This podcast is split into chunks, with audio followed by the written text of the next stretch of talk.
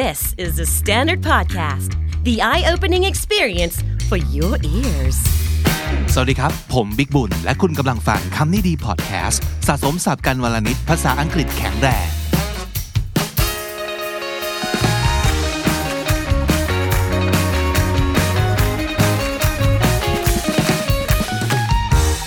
วันนี้กลับมาอีกครั้งพร้อมกับชวนคุณผู้ฟัง คุณผู้ชมดูหนังกันนะครับ หนังที่เราจะดูกันในวันนี้เป็นอีกหนึ่งหนังที่เรียกว่า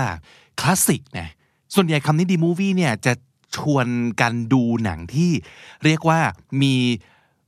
คุณค่าในการดูซ้ำเออ ขอใช้คำนี้แล้วกันนะครับ มันจะมีหนังบางเรื่องที่เราดูซ้ำได้แบบหลายครั้งเลย ดูแล้วดูอีกทุกครั้งที่ดูก็ยังสนุกอยู่ ทุกครั้งที่ดูอาจจะได้อะไรใหม่ๆเออเป็นความคิดเป็นออคำพูดนะครับ หรือว่าเป็นแง่มุมที่เรามองข้ามหรือว่าไม่ทันเห็นจากการที่เรานั่งดูครั้งที่แล้ว เออหนังพวกนี้ดีนะ แล้วก็ผมว่านะ มันก็จะมีคุณค่าที่แบบมีความคลาสสิกนั่นเองก็คือสามารถอยู่ได้ยาว เพราะว่ามันก็จะมีหนังอีกหลายประเภทเลยที่ดูครั้งเดียวพอแล้วนะครับ หรือว่าดูเอาสนุกสนุกดูเอาเพลินเพลินแต่ว่าไม่ได้รู้สึกว่าอยากจะดูซ้ำนะครับ เราเอาเฉพาะหนังที่เราชอบดูซ้ำกันบ่อยๆนะครับ แล้วก็มันจะมีหนังอยู่บางประเภทที่คนจะรู้สึกแบบเนี้ยเหมือนเหมือนๆกันเยอะมากเลยนะครับ คราวที่แล้วเราเลือก Notting Hill มาดูกันนะครับ เป็น romantic comedy นะคราวนี้เป็นอีกเรื่องหนึ่งแล้วกันนะครับ ซึ่งน่าจะเป็นหนังที่ส่งผลนะครับต่อชีวิตหลายคนมีอิทธิพล ต่อคนหลายคนมาจนถึงทุกวันนี้นะครับเเป็นหนังที่ค่อนข้างนานมากแล้ว แต่ว่ายังรู้สึกตื้นตันรู้สึกอึ้ง ทุกครั้งที่ได้ดู นั่นก็คือ Dead Poet Society นะครับคาว่า poet ก็แปลว่า กวี ก็คือคนที่แต่งกลอนเป็นเป็นกวีนั่นเองนะครับ Dead ก็คือที่ตายไปแล้วนะครับ Society ในที่นี้ไม่ได้หมายความว่าเป็นสังคม แต่ว่าอาจจะหมายถึงประมาณว่าชมรม หรือว่าชุมนุม ในโรงเรียนในมหาวิทยาลัยเขาก็เรียกว่าเป็น Society นะครับก็คือเป็นชมรมที่จะมาศึกษานะครับหรือว่ามาอ่านกวีของกวีที่เสียชีวิตไปแล้วนั่นเองนะครับ อาจจะเป็นหนังที่ทำให้หลาย ๆ คนเนี่ยรู้สึกว่าเราอยากมีครูดีๆ อย่าง Mr. Keating มากๆเลยนะครับ หรือว่าเห็นความสำคัญของเรื่องการศึกษา ตอนนี้การศึกษากำลังมาแรงนะครับ ก็อยากจะชวนมาดูหนังเรื่องนี้กันอีกครั้งหนึ่งนะครับ คราวนี้ อย่างที่บอกไว้นะว่ามันจะเป็นหนังที่แบบนานแล้ว มันอาจจะมีหลาย ๆ อย่างที่ทำให้แบบบอกใบ้ถึงเนื้อเรื่องของหนังได้ เพราะฉะนั้นอาจจะนะอาจจะมีสปอยคอมนี้ดีมูฟี่ไม่ได้เล่าหนังก็จริงนะครับ แต่ว่าการพูดถึงศัพท์สำนวนอาจจะเป็นการบอกใบ้ถึงเนื้อเรื่อง ใครที่ยังไม่เคยดูหนังเรื่องนี้ แต่ว่าอยากดูเองนะครับ ก็อาจจะไปดูก่อน แล้วค่อยกลับมาทำความรู้จักศัพท์สำนวนที่น่าสนใจด้วยกันนะครับ อ่า เริ่มต้นกันเลยคำแรก settle down S E T T L E settle D O W N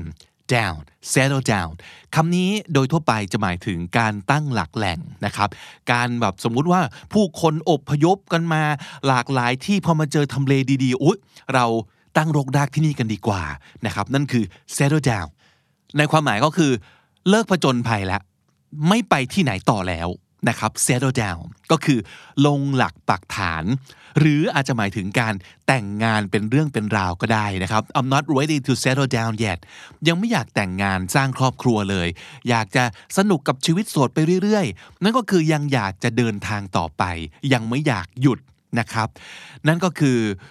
ความหมายหนึ่งของ settle down แต่ว่าอีกความหมายหนึ่งอาจจะมีเอ่อ sense ที่ว่าให้นั่งลงได้แล้วนะครับ อย่างในหนังเรื่องนี้ alright boys let's settle down อะนั่งลงได้แล้ว หรือว่าอะหยุดวิ่งไปวิ่งมาแล้วก็มาหยุดอยู่กับที่ตรงนี้ก่อนนะครับ นั่นคือ settle down stop chatting and settle down เลิกคุยก็ได้แล้ว แล้วก็นั่งลง นั่นคือ settle down pillars P I L L A R นะครับ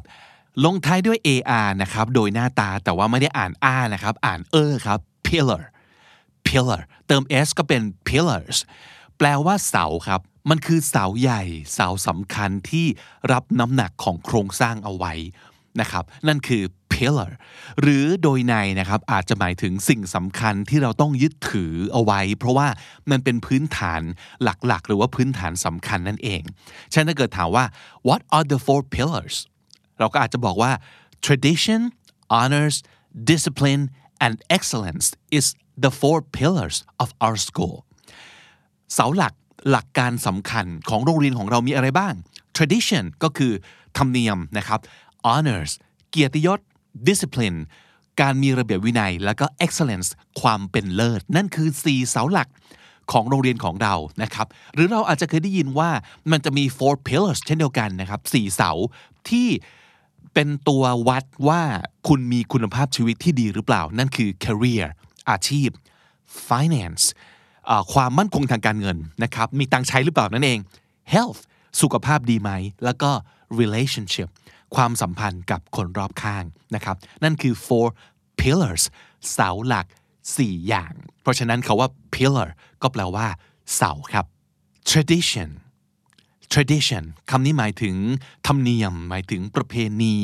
หมายถึงจารีต สิ่งที่ทำต่อๆกันมา สิ่งที่ยึดถือว่าควรต้องทำนะครับ โดยเฉพาะอย่างยิ่งถ้าเป็นสังคม เป็นกลุ่ม ก็จะมี tradition มีสิ่งที่ทำกันเป็นธรรมเนียมปฏิบัตินะครับ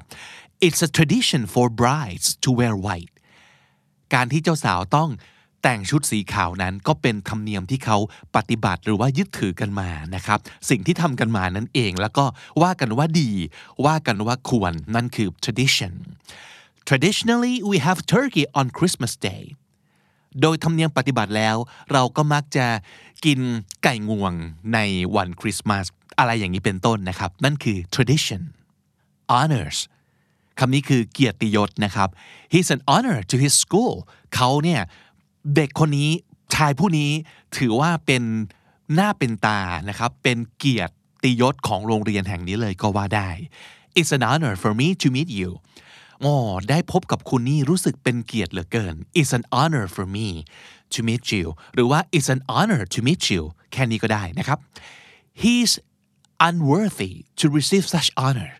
เขาเนี่ยไม่ควรค่า ที่จะได้รับการยกย่องอย่างนั้นเลย he is unworthy ไม่คู่ควร ไม่ควรค่า to receive such honor ที่จะได้รับเกียรติยศเช่นนั้นนะครับ we prize honor above money we prize honor above money คาว่า prize ที่แปลว่ารางวัลนะครับ ก็หมายถึงว่าในที่นี้นะคือการให้คุณค่า เราให้คุณค่ากับเกียรติยศมากกว่าเงินทอง ประมาณว่าเสียเงินไม่ว่าเสียหน้าไม่ได้นะครับ we price honor above money honor H O N O R S หรือว่า H O N O U R S สะกดได้สองแบบนะครับ honor หรือว่า honors discipline ระเบียบวินัยครับ discipline D I S C I P L I N E discipline the boys lacked discipline lack something ก็คือขาดแคลนไม่มีสิ่งนั้นนะครับ เด็กพวกนี้นี่ไม่มีวินัยเอาซะเลย the boys lacked discipline the children showed good discipline in class เด็กๆเหล่านี้นี่แสดงถึงความเป็นระเบียบในชั้นเรียนได้ดีมาก the children showed good discipline in class หรือถ้าเกิดเป็นคำกริยานะครับ อาจจะหมายถึงการฝึก ฝึกให้เป็นระเบียบก็คือ he disciplined the dog to behave well outside เขาฝึกให้น้องหมาของเขาเนี่ยประพฤติตัวดีๆ เวลาออกไปข้างนอกนะครับ ก็คือฝึกว่าอย่าไปกวน อย่าไปกัด อย่าไปเห่าใส่ใคร อย่าไปฉี่เรี่ยราดนั่นคือการฝึกให้เป็นระเบียบวินัย he disciplined the dog to behave well outside discipline ระเบียบวินัยหรือฝึกให้เป็นระเบียบครับ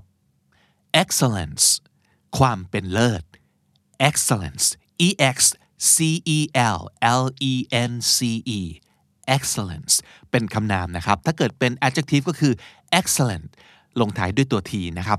the school strives for academic excellence โรงเรียนแห่งนี้นะครับก็คือมีชื่อเสียงขึ้นมาจากความเป็นเลิศนั่นเอง he won the prize for excellence in all subjects เขาได้รับรางวัล ในฐานะที่ ทำคะแนนได้ยอดเยี่ยมนะครับเป็นเลิศในทุกวิชาเลย he won the prize for excellence in all subjects excellence ความเป็นเลิศครับ Ivy League Ivy I V Y นะครับ League L E A G U E Ivy League เป็นชื่อของกลุ่ม มหาวิทยาลัยเอกชนทั้งหมด 8 แห่งในสหรัฐอเมริกานะครับ ที่ดังมากๆ ในเชิง คุณภาพการศึกษาที่ดีเยี่ยม ซึ่งนั่นหมายถึงว่าต้องแพง ต้องเข้ายาก ต้องจบยากเรียนก็ยาก แต่ถ้าสมมติเกิดจบจาก 8 แห่งนี้มาแล้วเนี่ยการันตีได้เลยว่าเป็นคนคุณภาพประมาณนั้นนะครับ Ivy League ก็ประกอบด้วย Brown University นะครับ Columbia Princeton Yale Cornell Harvard นะครับ University of Pennsylvania แล้วก็ Dartmouth College นะครับ ทั้ง 8 แห่งนี้นะครับ more than 75% of those went on to the Ivy League ก็คือ 75%ของคนที่จบจากที่นี่ ก็จะไปเข้ามหาลัยที่เป็น Ivy League ได้อะไรประมาณนี้นะครับ Harvard is an Ivy League school Harvard ก็เป็นหนึ่งในมหาลัยที่ อยู่ในไอวิลีกด้วยนะครับ My brother was crushed when he was not accepted into an Ivy League school พี่ชายหรือว่าน้องชายของผมเนี่ย crush ก็คือเสียใจเป็นอย่างยิ่งเลยนะครับ ที่เข้ามหาลัย 8 แห่งนี้ไม่ได้ Ivy League school หรือว่า Ivy League fervent F E R V N T E fervent คำนี้แปลว่า อย่างมากหรือว่าอย่างแรงกล้านะครับ ในหนังพูดว่า this kind of accomplishment is the result of fervent dedication to the principles taught here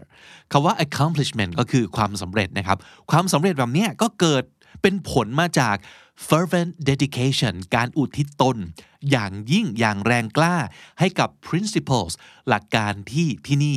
เขาสอนประมาณนั้นนะครับ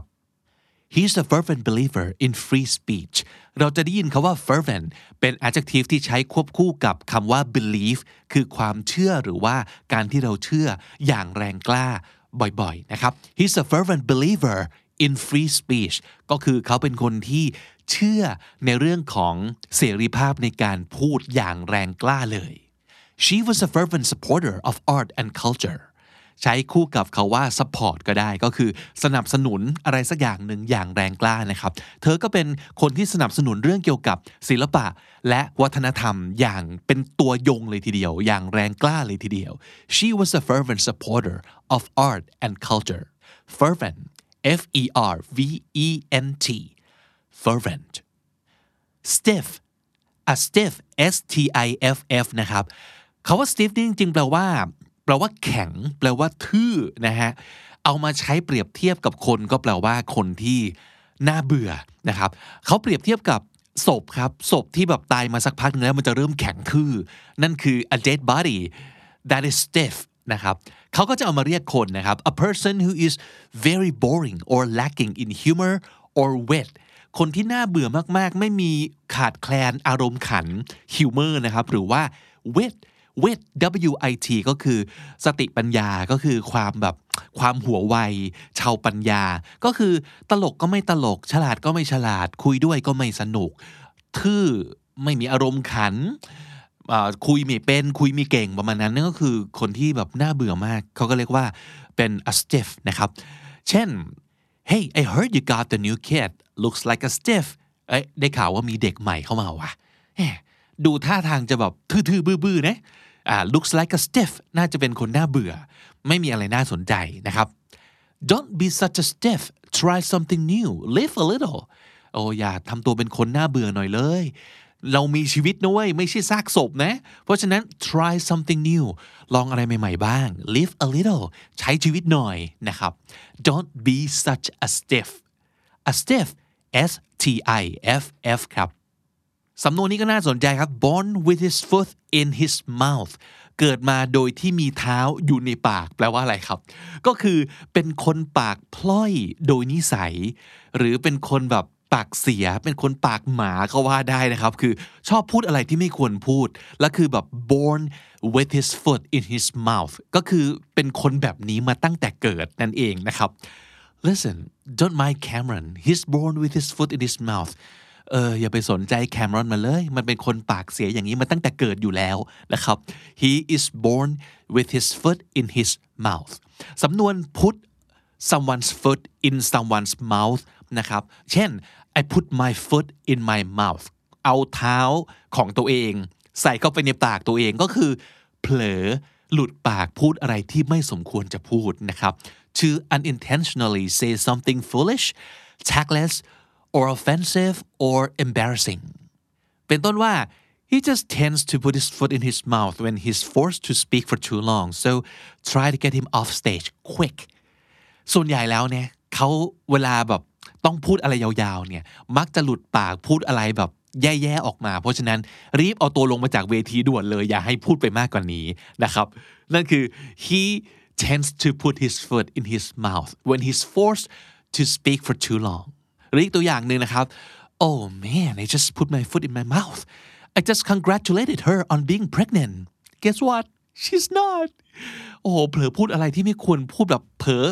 ปล่อยไก่ตัวเบลิ่มอ่าประมาณนั้นนะครับ ก็คือดันไปแสดงความยินดีที่เธอเนี่ยท้อง แต่ปรากฏว่าเฮ้ยเธอไม่ได้ท้องว่าเธอแค่อ้วนเฉยๆโอ้โหแบบนั่นคือตัวอย่างคลาสสิกของการเอาเท้าใส่ปากตัวเองนะครับ to put my foot in my mouth travesty T R A V E S T Y travesty คำนี้แปลว่าการล้อเลียนการเลียนแบบหรือว่าของลอกเลียนแบบนะครับ เป็น a silly imitation คาว่า imitation ก็แปลว่าเลียนแบบ เป็นการเลียนแบบที่ silly ก็คือโง่งี่เง่านะครับ something that completely fails to do what it is intended or expected to do ก็คืออะไรก็ตามที่มันควรจะต้องทำหน้าที่อย่างหนึ่งแต่มันก็ไม่สามารถทำได้อะเขาจะใช้บ่อยๆ ในประโยคประมาณนี้ก็คือ the judge's ruling was such a travesty of justice เขาว่า justice ก็คือความเป็นธรรมใช่ไหมครับ ซึ่งผู้พิพากษาเนี่ยควรจะต้องตัดสินอย่างเป็นธรรม แต่การตัดสินของผู้พิพากษาเนี่ยมันช่างเป็น a travesty of justice justice ก็คือควรจะให้ความเป็นธรรม แต่ไม่สามารถให้ความเป็นธรรมได้ มันก็เลยน่าขันสิ้นดีนะครับ นั่นคือความหมายของ travesty travesty horror H O R R O R นะครับ horror horror ก็คือความน่ากลัว น่าสยดสยองนะครับ หรือว่าอะไรที่มันเลวร้ายมาก ๆ นะครับ เช่น I hate horror films แต่ในขณะเดียวกันบางคนอาจจะบอกว่า I love horror films หนังแบบสยองขวัญ บางคนเกลียดมาก บางคนชอบมากนะครับ horror films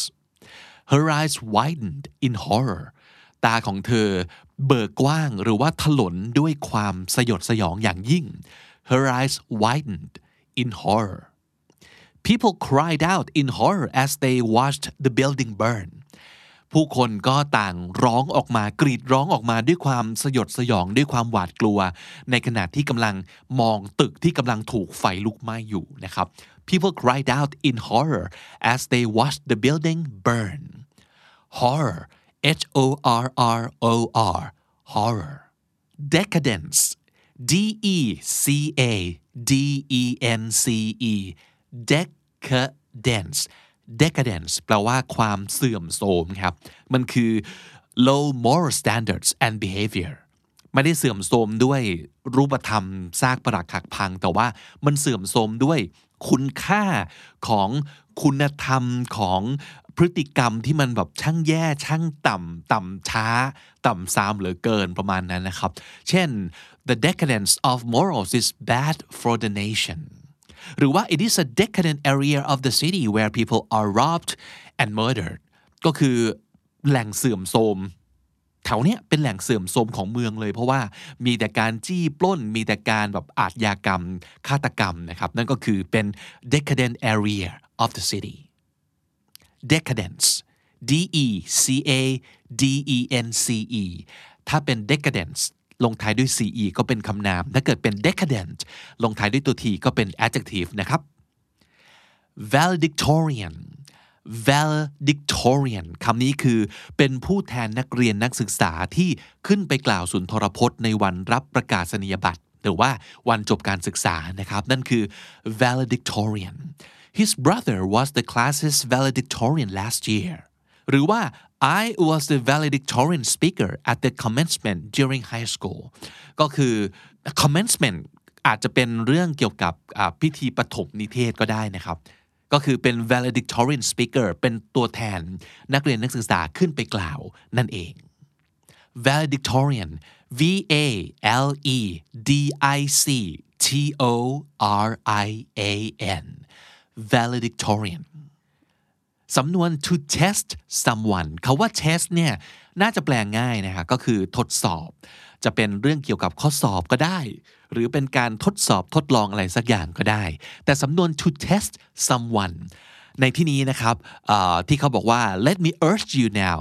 not to test me on this point อันนี้แปลว่าการยั่วโมโหครับ to test someone เช่น อาจจะเคยได้ยินที่เขาบอกว่า this guy's been testing my patience all day test the patience ก็คือทดสอบความอดทน ไหนดูซิว่าจะอดทนได้แค่ไหนนะครับ นั่นก็แปลว่าไปยั่วโมโหไปไปวอนไปกวนนั่นเองนะครับ เพราะฉะนั้นในหลาย ๆ บริบทคำว่า to test someone ก็คือไปยั่วประสาท ไปยั่วโมโหนั่นเอง invincible invincible แปลว่า ไร้เทียมทาน ไร้พ่าย ไม่สามารถจะมีใครเอาชนะได้เลย นั่นคือ invincible i n v i n c i b l e invincible invincible just like you feel หรือตัวอย่างเช่น I'm the best I'm the greatest I'm invincible ก็คือ ฉันเนี่ยเก่งที่สุดยิ่งใหญ่ที่สุด ไม่มีใครสามารถเอาชนะได้นะครับ I'm the best I'm the greatest I'm invincible he felt invincible after he won the race ก็คือหลังจากเขาชนะการแข่งขันปั๊บเนี่ยเขาก็เลยรู้สึกว่าตัวเองแบบเก่งที่สุดไม่มีใครเอาชนะได้เลย he felt invincible after he won the race you're not invincible you know take care of yourself will ya อันนี้ก็เอาไว้เตือนเพื่อนนะครับที่อาจจะแบบหักโหมมากเกินไปนะครับ หรือว่าพยายามฝืนอะไรมากเกินไปว่าเฮ้ย you're not invincible you know เฮ้ย เองก็เป็นคนนะเว้ยเองก็สามารถจะล้มหมอนนอนเสือกับเขาได้นะ เพราะฉะนั้นดูแลตัวเองหน่อยดี take care of yourself ดูแลตัวเองหน่อยนะครับ invincible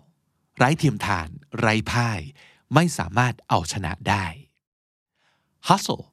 h u s t l e อ่านว่า hustle คำนี้แปลว่าเร่งรีบนะครับแต่ว่า บังคับก็ได้นะ บังคับหรือว่าฝืนให้ใครรีบทำอะไรสักอย่างหนึ่งนะครับ อย่างในหนังก็จะบอกว่า let's go boys hustle up in there hustle up ก็คืออ้าวรีบเร็วเข้าประมาณนั้นนะครับ you have to hustle if you want to finish it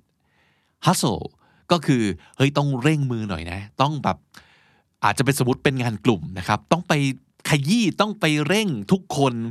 ให้ทำงานให้เสร็จให้เร็วที่สุด ถ้าอยากจะให้โปรเจกต์นี้มันสำเร็จนะครับ you have to hustle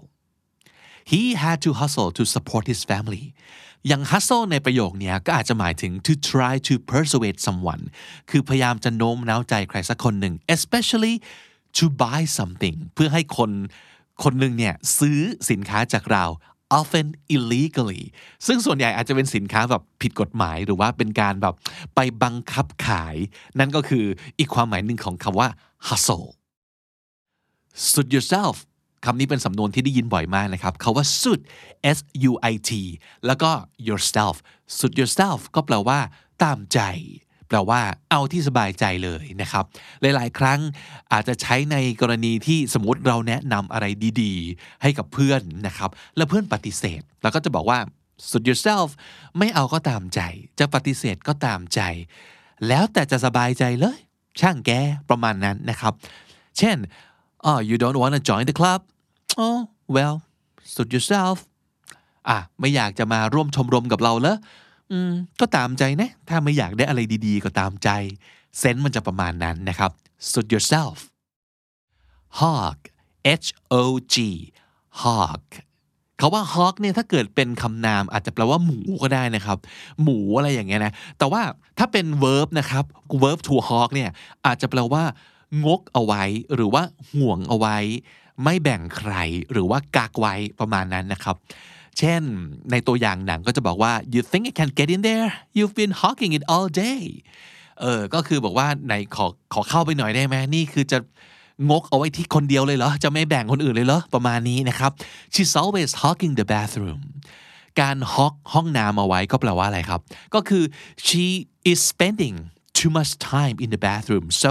no one else can use it ก็คือเข้าไปใช้ห้องน้ำแบบนานมากคนอื่นไม่ต้องใช้กันพอดี นั่นคือการ hog the bathroom หรือใช้เป็นคำนามก็ได้ที่ไม่ได้แปลว่าหมูนะครับ ก็คือ don't be such a hog อย่างงกไปหน่อยเลยนะ อย่าเป็นคนขี้งกไปหน่อยเลย แบ่งคนอื่นเขาบ้างนะครับ don't be such a hog huddle H U D D L E huddle คำนี้แปลว่า รวมกลุ่ม แปลว่าจับกลุ่ม เบียดกันเข้ามา มุงกันเข้ามา ล้อมวงกันเข้ามานะครับ นั่นคือ huddle บางทีจะใช้ว่า huddle up ก็คืออะทุกคนล้อมวงกันเข้ามาสิมุงกันเข้ามาประมาณนั้นนะครับ they went into a huddle ก็คือเขาก็สมหัวเข้าไปเบียดเข้าไปกับฝูงชนนะครับ the team went into a huddle to discuss their tactics อันนี้ก็จะเป็นอาจจะไม่ใช่การเอาหัวไปชนกันจริง ๆ นะ แต่ว่าเหมือนกับทุกคนรวมหัวกันก็คือช่วยกันคิด ช่วยกันทำอะไรสักอย่างหนึ่งนะครับ huddle cynic C Y N I C cynic อันนี้แปลว่าใครสักคนหนึ่งที่ ค่อนข้างมองโลกในแง่ร้าย มองอะไรในแง่ร้ายว่า คนเราอะนะ มันก็ไม่มีหรอกที่จะมารักมา เอื้อเฟื้อเผื่อแผ่กันจริง ๆ ทุกคนก็เห็นแก่ตัวกันทั้งนั้นแหละนะนั่นคือความหมายของคนที่เรียกว่าเป็น cynic someone who believes that humans are selfish and that they only do something if it will benefit themselves นี่คือมองโลกในแง่ร้ายมากเลยนะไม่เชื่อว่าคนเราเนี่ยจะเอื้อเฟื้อเผื่อแผ่ มีน้ำใจให้แก่กันอย่างจริงใจ คนที่เป็นซินิกก็จะเชื่อว่า คนเราเนี่ยก็จะทำเฉพาะสิ่งที่เกิดประโยชน์กับตัวเองเท่านั้นแหละนะครับ คนที่เป็นซินิกเราอาจจะเรียกเขาว่าเป็น a cynical person เป็น adjective นะครับในที่นี้ cynical person cynical man cynical lady ประมาณนี้นะครับ ก็คือเชื่อว่าทุกคน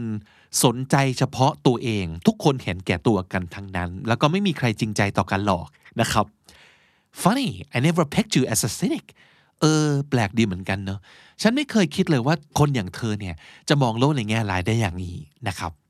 I'm too much of a cynic to believe that he'll keep his promise ฉันก็คงจะเป็นคนที่มองโลกในแง่ร้ายเกินไปละมั้งที่ ไม่เชื่อเลยว่าคนอย่างเขาเนี่ยจะรักษาสัญญาได้ I'm too much of a cynic to believe that he'll keep his promise Do you have to be so cynical about everything เฮ้ยแกจะแบบมองโลกในแง่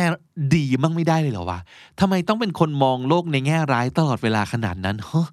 Do you have to be so cynical about everything cynic cynical swoon verb ตัวนี้ค่อนข้างจะ เก่านิดนึงนะครับ verb to swoon S W O O N นะครับ เคยถูกใช้ในความหมายของการเป็นลมครับ จริงๆ เขาว่าเป็นลมเนี่ยหลายๆ คนคงคุ้นเคยว่ามันคือ faint F A I N T faint คำนั้นคือเป็นลมสลบไปเลยนะครับอะอย่างในสำนวน swoon over someone นะครับก็คือ to feel very excited or very emotional about someone that you think is sexually attractive so that you almost become unconscious เออ ก็คือรู้สึกว่าคนนี้แบบฮอตเซ็กซี่ไม่ไหวแล้วจนจนแทบจะเป็นลมไป แทบจะหมดสติไปด้วยความด้วยความเพอร์เฟกของคนคนนี้ประมาณนั้นนะครับ นั่นคือ swoon woo คำนี้ก็ค่อนข้างเก่าเหมือนกันนะครับ to woo คือ แปลว่า verb to จีบครับ จีบในในความหมายประมาณว่า เกี่ยวพาราสี เห็นไหมคาว่าเกี่ยวพาราสีในภาษาไทยก็เป็นคำที่ค่อนข้างเก่าเหมือนกัน เหมือนกับคาว่า woo เลยครับ to woo someone ก็คือ to try to persuade someone นั่นเองก็ไปไปจีบเขาไปขอความรักจากเขาเที่ยวไปหาทุกเช้าเย็นเขียนจดหมายไปหา ซื้อของไปฝากพูดคำหวานหวานเอาดอกไม้ไปให้ นั่นคือการวูทั้งหมดอะไรอย่างนี้เป็นต้นนะครับ หรือบางครั้งอาจจะใช้ในลักษณะของการแบบ ไปวูใครสักคนหนึ่งเพื่อให้มาทำงานให้เรา คือโอ้โหคนคนนี้นี่แบบเขามีงานแล้วก็จริงนะอาจจะเป็นพนักงานที่เก่งมากๆของอีกบริษัทหนึ่งแต่เราอยากให้คนคนนี้มาทำงานให้เรา ให้มาอยู่บริษัทเรา แล้วก็ต้องไปวูเขา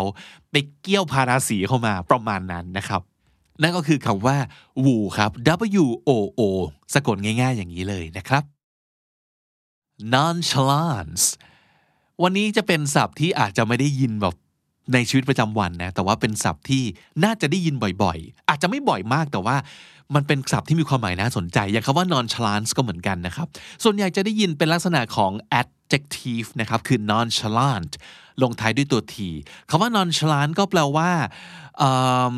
ทำท่าเหมือนกับไม่สนใจทำท่าแบบเฉยเฉยชิวชิวประมาณนั้นนะครับ เป็นคำนาม nonchalance ก็แปลว่า calm behavior that suggests you are not interested or do not care นะครับการวางท่าแบบทำเป็นไม่ใส่ใจอะไรประมาณนี้นะครับ เช่น he conceals his worries behind a mask of nonchalance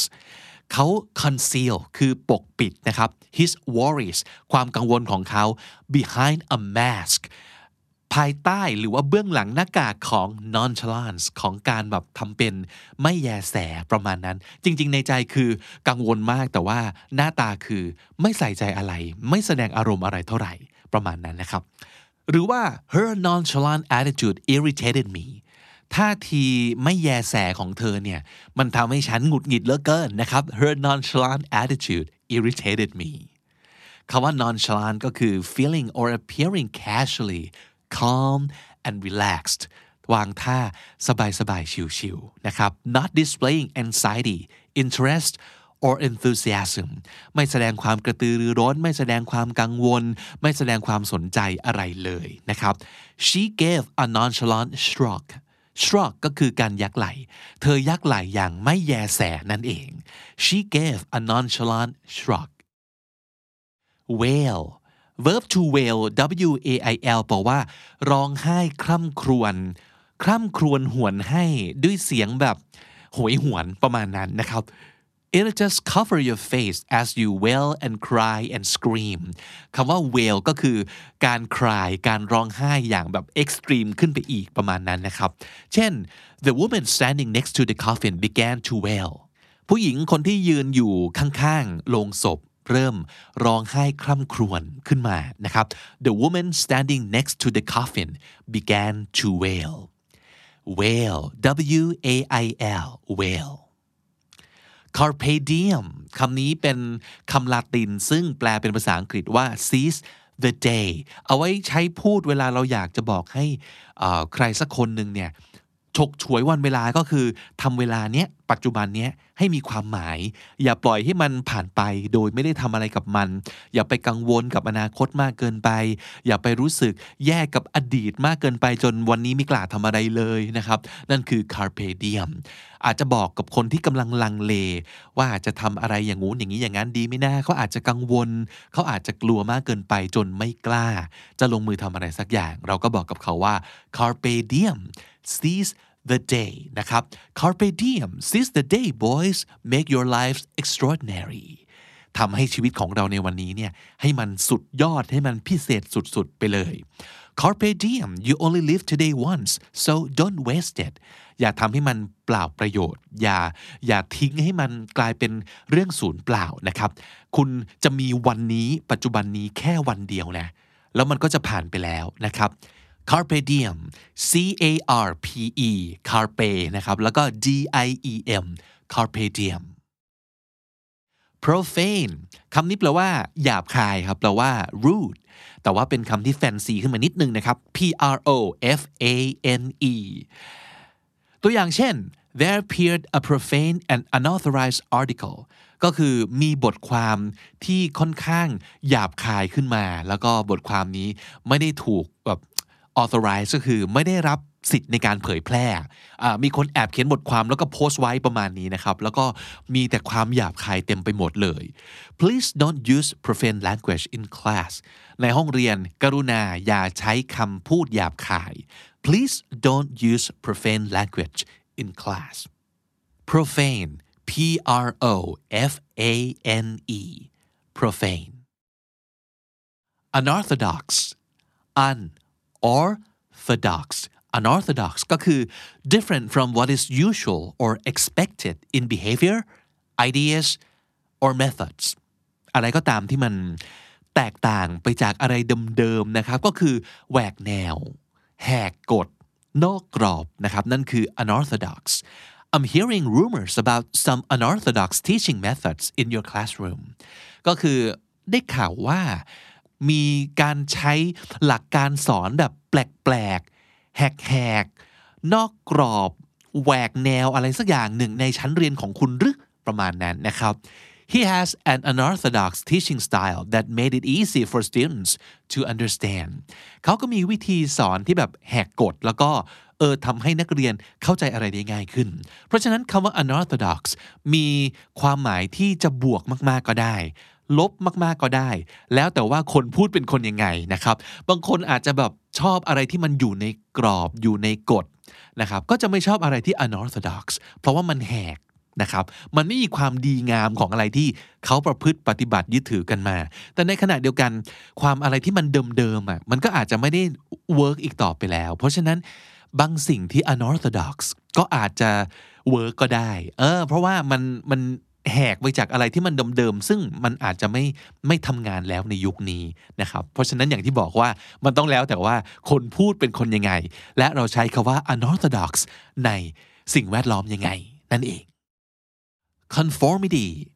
คำนี้เป็นคำนามซึ่งมาจาก verb to conform นะครับ conform แปลว่าทำตาม เพราะฉะนั้น conformity ก็คือ behavior that follows the usual standards that are expected by a group or society การประพฤติตัวตามกันมานะครับทำในสิ่งที่ควรทำตามตามกันมา ความสอดคล้องกันของคนจำนวนมากนะครับของสังคมหรือว่าของกลุ่มก้อนที่เฮ้ยควรจะต้องทำตามกันประมาณนี้นะครับ That was an exercise to prove a point dangers of conformity เหมือนกับคำเมื่อกี้เลยเขาว่า conform เนี่ยมันจะดีก็ได้ไม่ดีก็ได้ เพราะว่าในบางสถานการณ์ conformity มันคือความสามัคคีถูกไหมครับ เราจำเป็นจะต้องทำอะไรเหมือนๆกันในบางครั้งนะครับ แต่ถ้าสมมติเกิดเราไม่มีใครกล้าแหกกฎเลย แล้วทุกคนเดินตามกันไปหมด ซึ่งมันอาจจะเป็นการเดินแล้วตกหน้าผาไปตายก็ได้เนาะถูกว่าก็เพราะฉะนั้นเนี่ยบางครั้งเราจำเป็นจะต้องอาศัยคนที่คิดต่างบ้างนะครับเพื่อเพื่อความอยู่รอด เออ ก็คืออาจจะเป็นคำที่ต้องดูอีกแล้วว่าบริบทหรือว่ากรณีสถานการณ์เนี่ยคอนฟอร์มแล้วดี หรือคอนฟอร์มแล้วไม่ดีนะครับ บางครั้งอาจจะบอกว่า students must conform to the rules นักเรียนต้องทำตามกฎอ่าบางคนอาจจะบอกว่าอย่างเงี้ยดี แต่บางคนอาจจะบอกว่า at our school you were required to conform and there was no place for originality ก็คือ ในในสถานการณ์ที่ทุกคนถูกบังคับให้ทำทุกอย่างเหมือนกันไปหมด ต้องทำตามทุกอย่างสอดคล้องกันไปหมด พ้องกันไปหมดเนี่ยก็จะไม่มีพื้นที่สำหรับความเป็นแบบฉบับความดั้งเดิมนะครับ ก็คือ there was there was no place for originality ไม่มีที่สำหรับการจะเป็นตัวของตัวเองเลย นะครับก็คือถ้าสมมติเกิดทุกอย่างต้องทำตามคนอื่นหมด เราก็จะไม่มีอะไรที่มันเป็น individual ไม่มีอะไรที่มันเป็น original ก็ไม่เกิดอะไรที่มันโดดเด่นนะไม่มีอะไรที่มันสามารถจะกลายเป็นแบรนด์ได้ หรือมีความยูนิคได้ นั่นก็คืออันตรายของ conformity ได้เช่นเดียวกันนะครับ เพราะฉะนั้นบางคนอาจจะบอกว่า I resist giving in to conformity ผมขอต่อต้าน ผมขอยืนยันว่า การทำตามกันไปเนี่ยมันไม่ดีนะ เพราะฉะนั้นผมจะไม่ give in จะไม่ยอมแพ้จะไม่ยอมซีโรราบ ให้กับความคิดที่ว่าทุกคนควรทำตามกันนะครับ indentured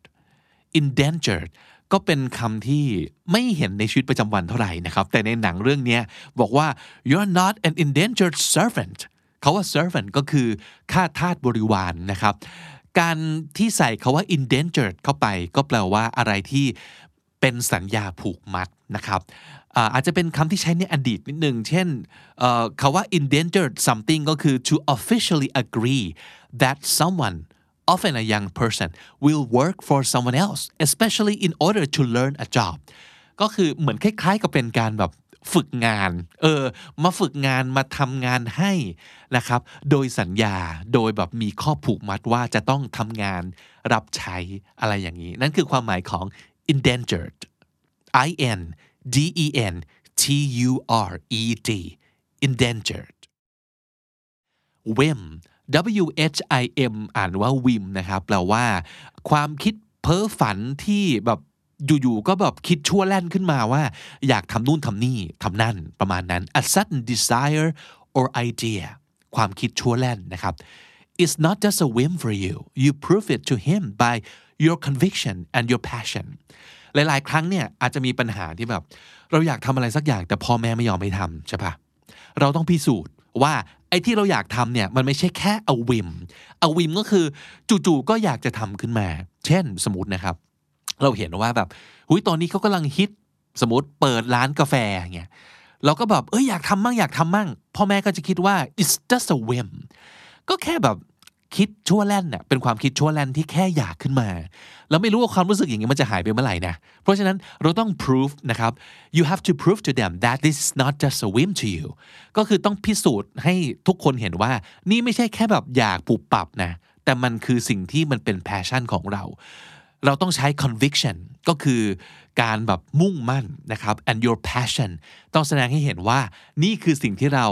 รักและหลงไหลจริง ๆ not just a whim นั่นเองนะครับ บางครั้งเราอาจจะใช้คำนี้ประมาณว่า uh, we booked the trip on a whim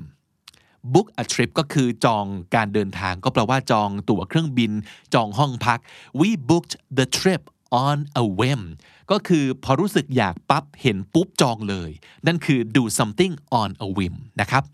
whim w h i m infuriating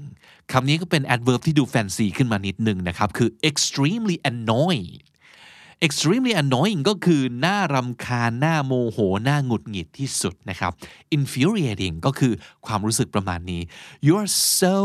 infuriating เธอนี่มันน่ารำคาญจริง ๆ นะครับ it's infuriating when people keep spelling your name wrong isn't it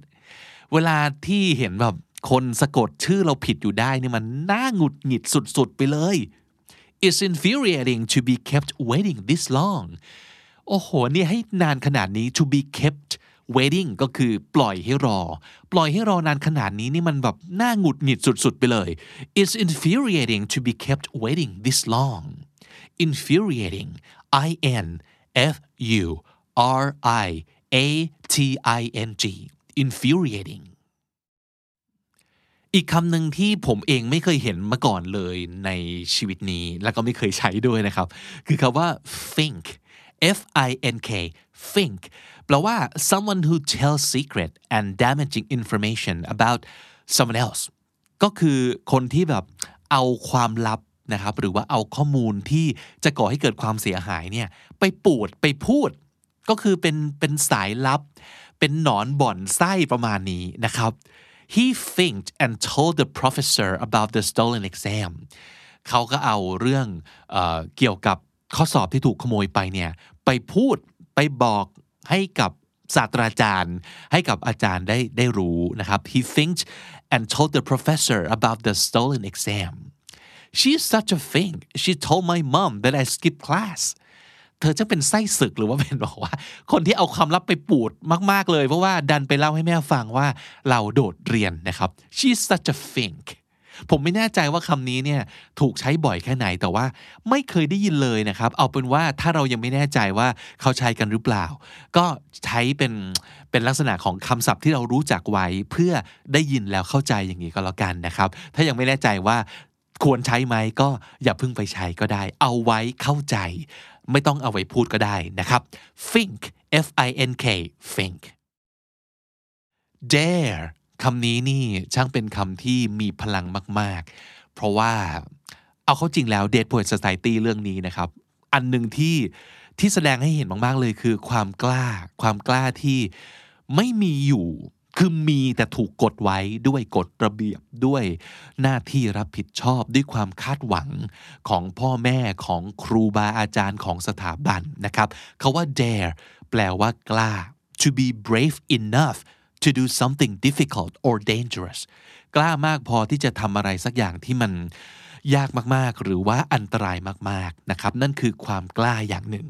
แต่ว่าในขณะเดียวกันคาว่า dare ก็อาจจะหมายถึง to be rude to do something that you have no right to do ก็คือหยาบคายอะก็คือความหยาบคายความกล้าดี เออเขาว่ากล้าเนี่ยมันเป็นสิ่งที่ดีเนาะแต่พอใช้คำพูดว่ากล้าดี มันคือกล้าทำในสิ่งที่ไม่เหมาะไม่ควร เออ กล้าดียังไงมาพูดอย่างนี้ กล้าดียังไง มาเสนอหน้าที่นี่ กล้าดียังไงถึงจะทำอย่างนี้ประมาณนั้นนะครับ how dare you เคยได้ยินประโยคนี้ไหมครับ how dare you ก็คือกล้าดียังไงนะครับ do you hear me how dare you นะครับนั่นก็คือกล้าดียังไงเหรอ I dare you to climb this tree การใช้ dare เป็น verb อาจจะแปลว่าท้าก็ได้ ฉันขอท้าให้เธอปีนต้นไม้ต้นนี้ I dare you to climb this tree I dare you to do this I dare you to do that นะครับ I dare you to say that say this to speak about something นั่นคือการท้าให้ทำอะไรสักอย่าง no one would dare oppose him ไม่มีใครกล้าจะลุกขึ้นต่อก่อน หรือเป็นปรปักษ์กับเขา to oppose someone opposite ก็แปลว่าอยู่ตรงข้าม เขาว่า oppose ก็คือลุกขึ้นต่อต้าน ลุกขึ้นเป็นปฏิปักษ์นะครับ no one would dare oppose him ไม่มีใครกล้าลุกขึ้นเป็นศัตรูกับเขาเลย I don't dare think how much it's going to cost ไม่กล้าแม้แต่จะคิดเลยว่าทั้งหมดเนี่ยต้องใช้ตังค์เท่าไหร่ I don't dare think how much is going to cost เขาอาจจะพูดถึงอะไรสักอย่างที่ต้องใช้เงินเยอะมากแล้วแบบไม่อยากลองคำนวณในหัวเลยว่า ไม่กล้าที่จะคิดเลยด้วยซ้ำไปว่า ทั้งหมดเนี่ยจะต้องเป็นเงินเท่าไหร่นะครับ นั่นคือคำว่า dare และทั้งหมดนั้นก็คือคำศัพท์หรือว่าสำนวนที่น่าสนใจจากหนังคลาสสิกสุดๆ เรื่องนี้ Dead Poet Society ครับคำนี้ดี Movies อยากจะให้คุณได้ดูหนังอย่างสนุกขึ้น หรือว่ารู้สึกกับความรู้สึกหรือว่ากับคำกับสำนวนกับภาษาที่ถูกใช้ในหนังมากขึ้น เพราะฉะนั้นเราก็จะได้ลงลึกได้มากขึ้น เข้าอกเข้าใจถึงความรู้สึกและสถานการณ์ของตัวละครได้ดีขึ้นนะครับ ติดตามกันไปได้เรื่อยๆนะเราจะมาเจอกันประมาณเดือนละครั้ง ใครสนใจอยากจะแนะนำนะครับว่าอยากจะให้ชวนดูหนังเรื่องอะไรอีกนะครับหรือว่าแค่บอกศัพท์เฉยๆเนี่ยพอไหมอยากจะให้เล่าเรื่องย่อด้วยหรือเปล่านะครับจริง ๆ ตอนแรกคิดอยู่เหมือนกันว่า อยากจะแบบเล่าเรื่องย่อสไตล์สปอยล์หนังเนอะแต่ว่า กลัวว่าบางคนอาจจะรู้สึกว่าเฮ้ยแค่อยากรู้รู้ศัพท์อย่างเดียว หรือว่ากลัวว่ามันจะยาวเกินไปนะครับ แต่ว่าถ้าเกิดอยากให้สปอยล์อะก็ลองเสนอมาได้นะ อาจจะลองทำเป็นทั้งสปอยล์ด้วย แล้วก็พูดถึงสับสำนวนไปด้วยก็ได้นะครับ ก็ฝากเอาไว้สำหรับคนรักหนัง บวกกับคนรักภาษาอังกฤษทุกคนสำหรับคำนี้ดี movies นะครับ แล้วกลับมาเจอกันได้ใหม่ แต่ในระหว่างนี้ ไม่ว่าจะเป็นวันไหนก็ตาม เราจะมาเจอกับคุณผู้ฟังคุณผู้ชมที่นี่นะครับ เข้ามาเก็บสะสมศัพท์กันทุกวันวันละนิด ภาษาอังกฤษจะได้แข็งแรง วันนี้ผมบิ๊กบุญไปก่อนแล้วนะครับ สวัสดีครับ The Standard Podcast Eye Opening for Your Ears